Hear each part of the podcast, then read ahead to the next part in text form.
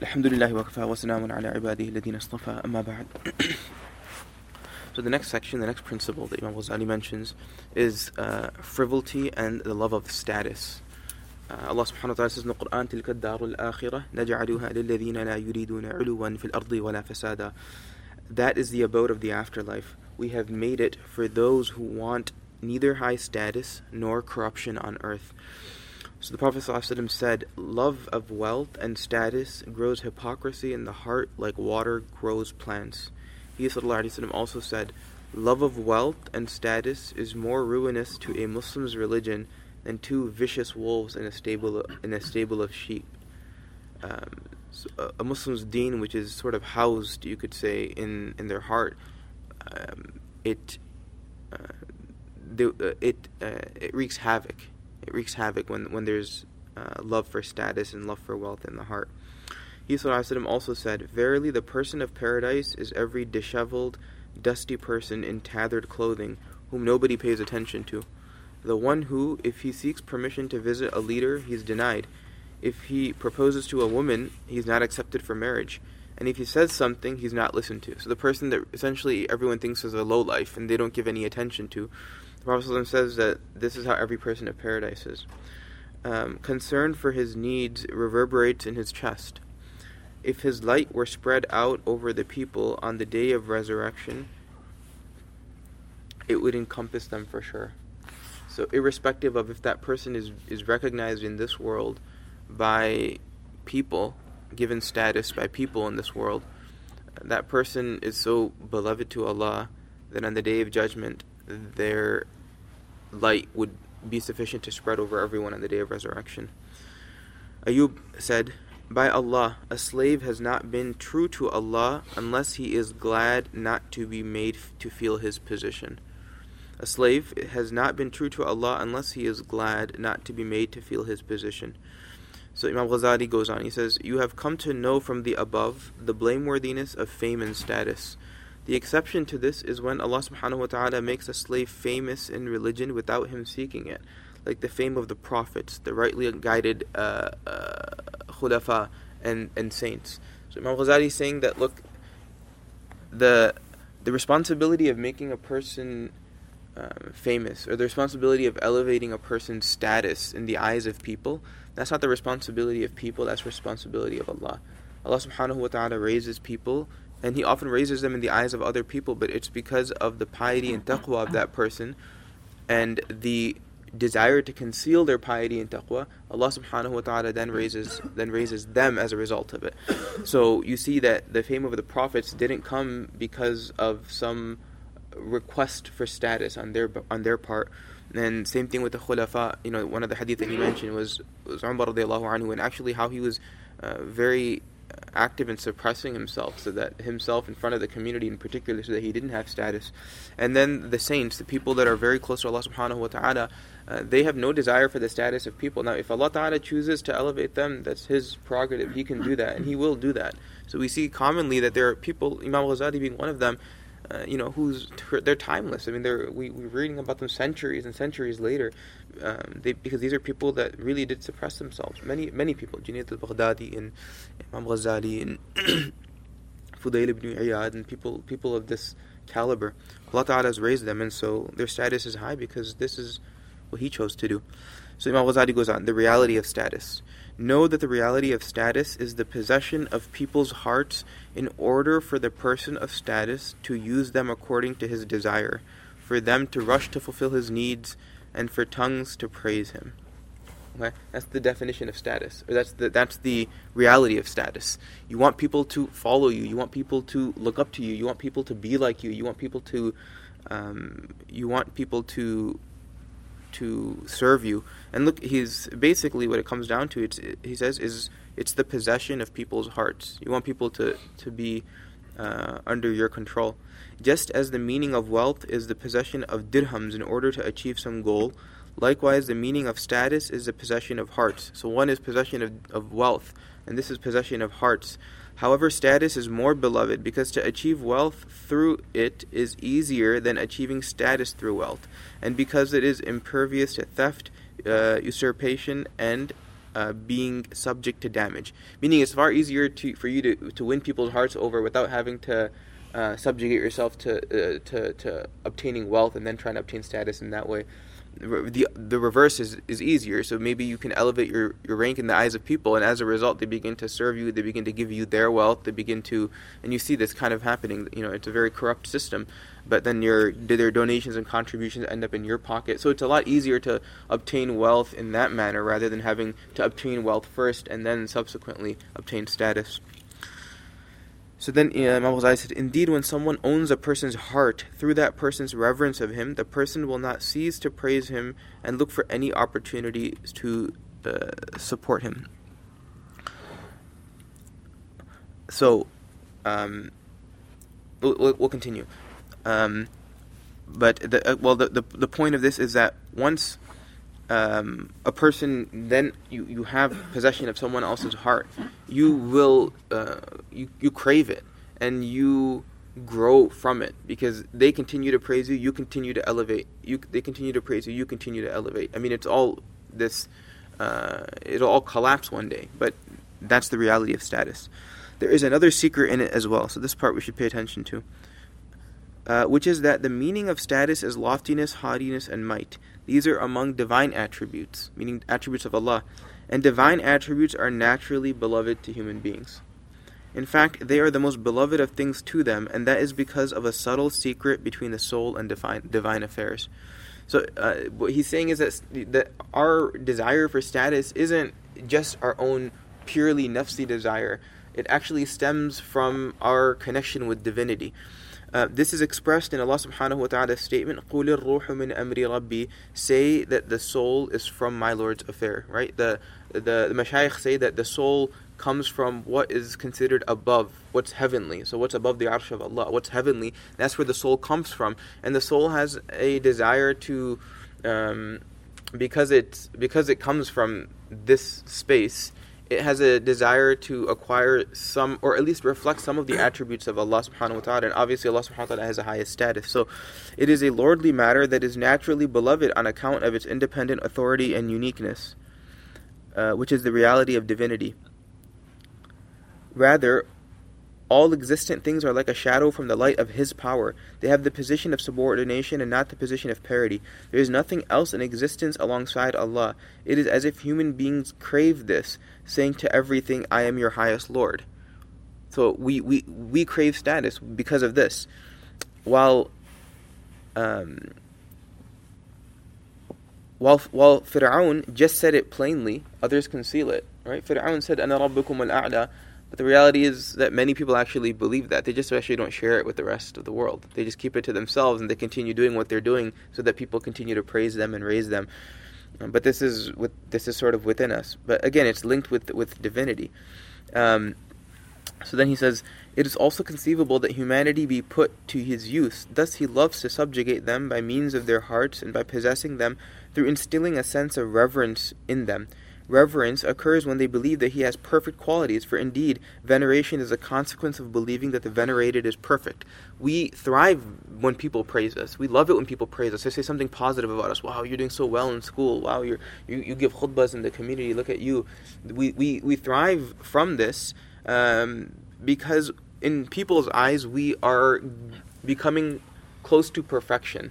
And because we ourselves have this desire to be perfect, we enjoy when people praise us when it's in this regard.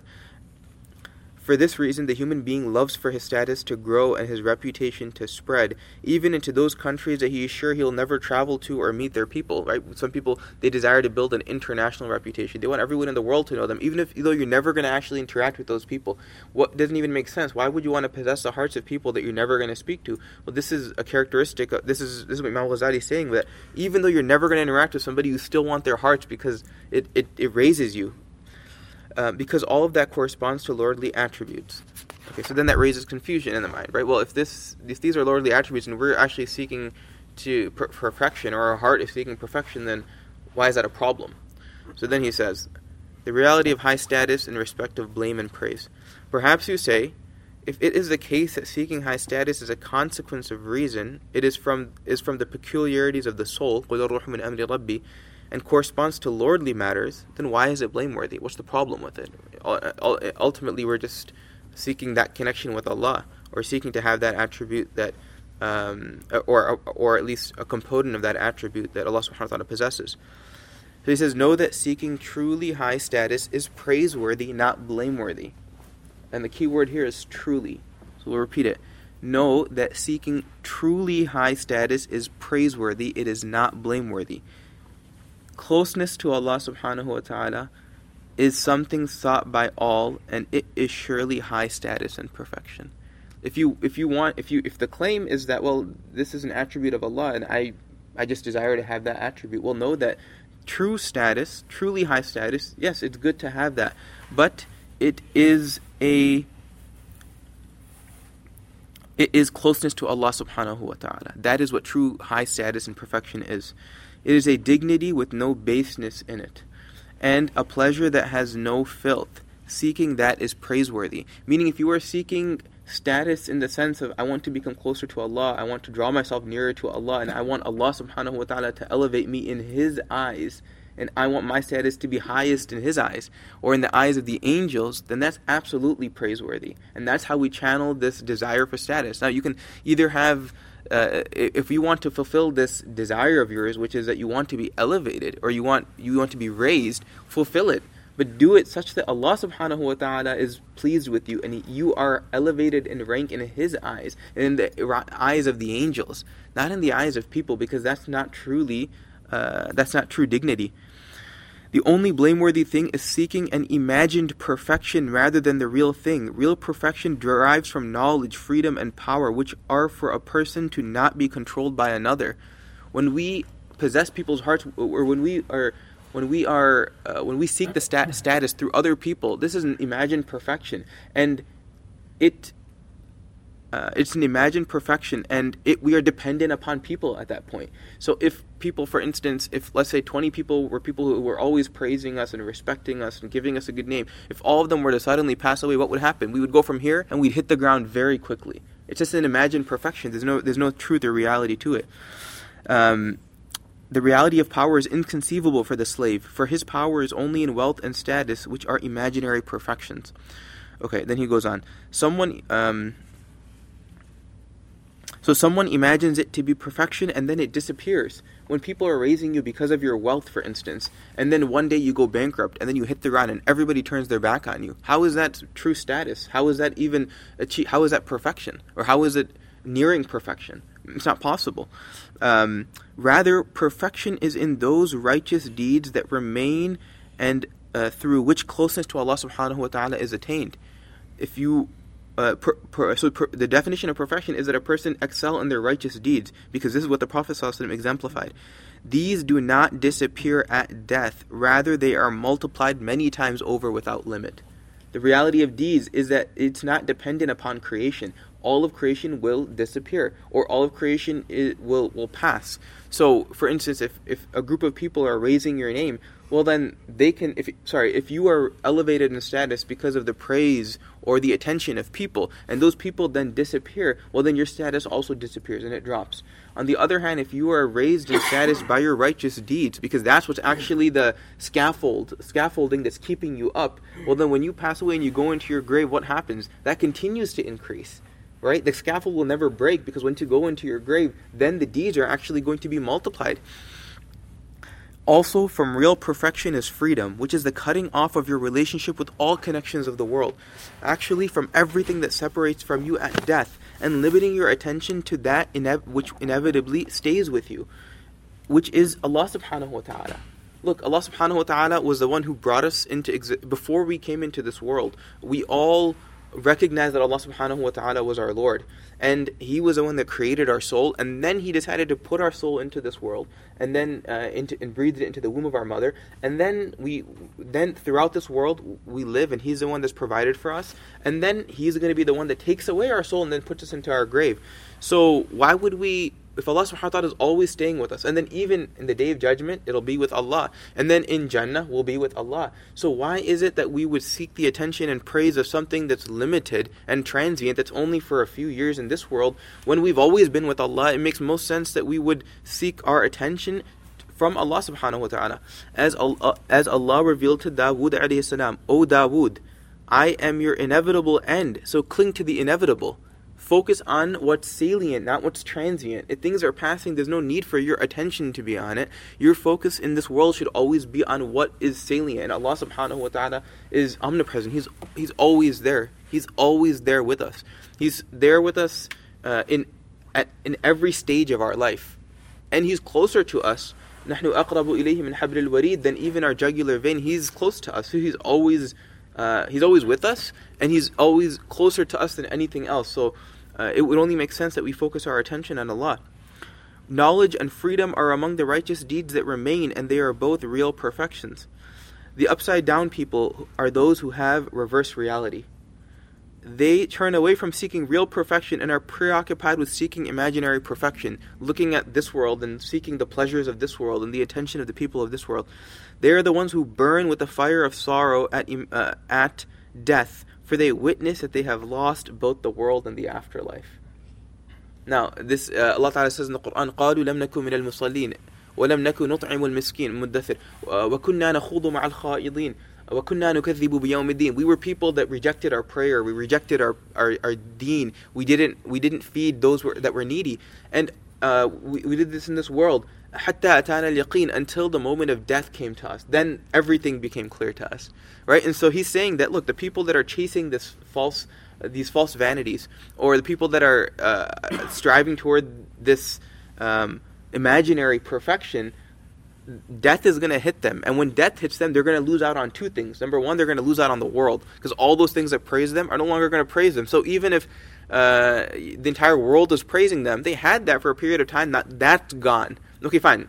If that was gone, no problem, as long as I have my hereafter. What happens to these people?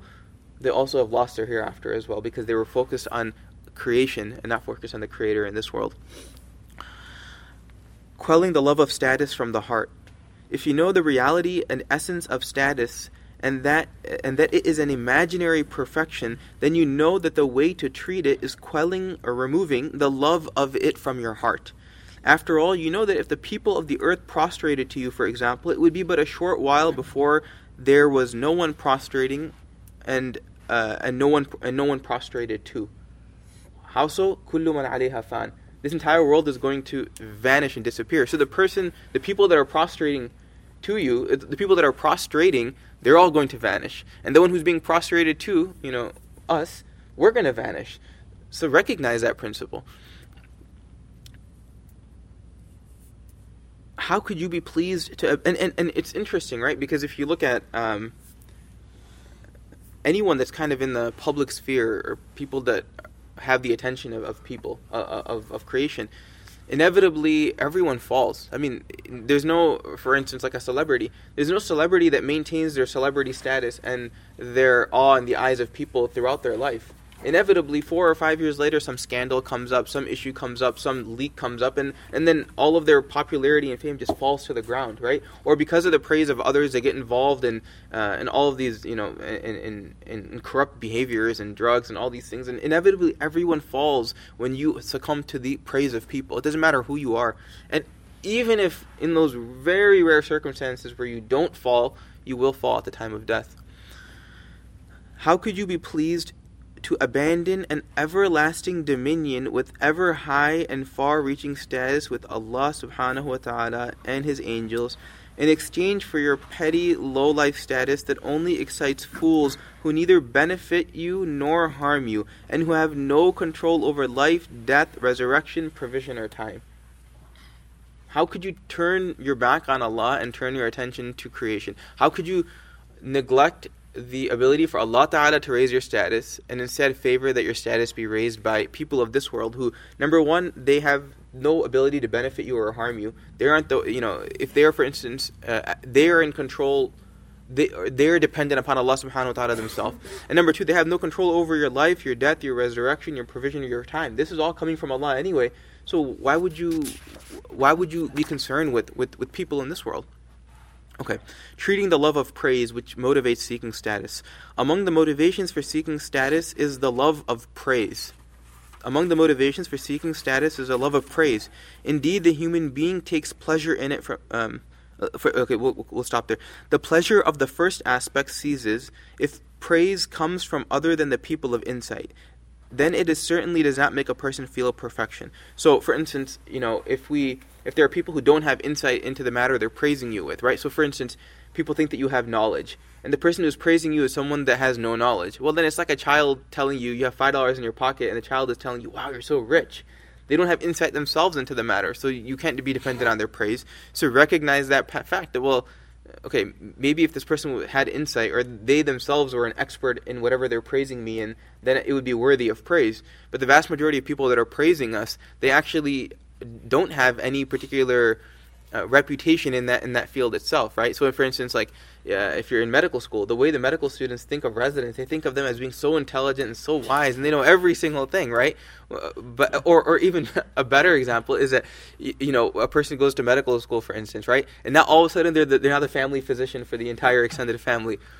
The chances of them killing a person are probably higher than a someone not in medical training, because they barely know anything. But in the eyes of people that don't have knowledge of medicine, all of a sudden they know so much. They know that, they know what this blood pressure means, what this blood pressure medication is. They know the generic and the trade name, and all of a sudden, they know everything about it. So they're now falsely raised in the eyes of their families.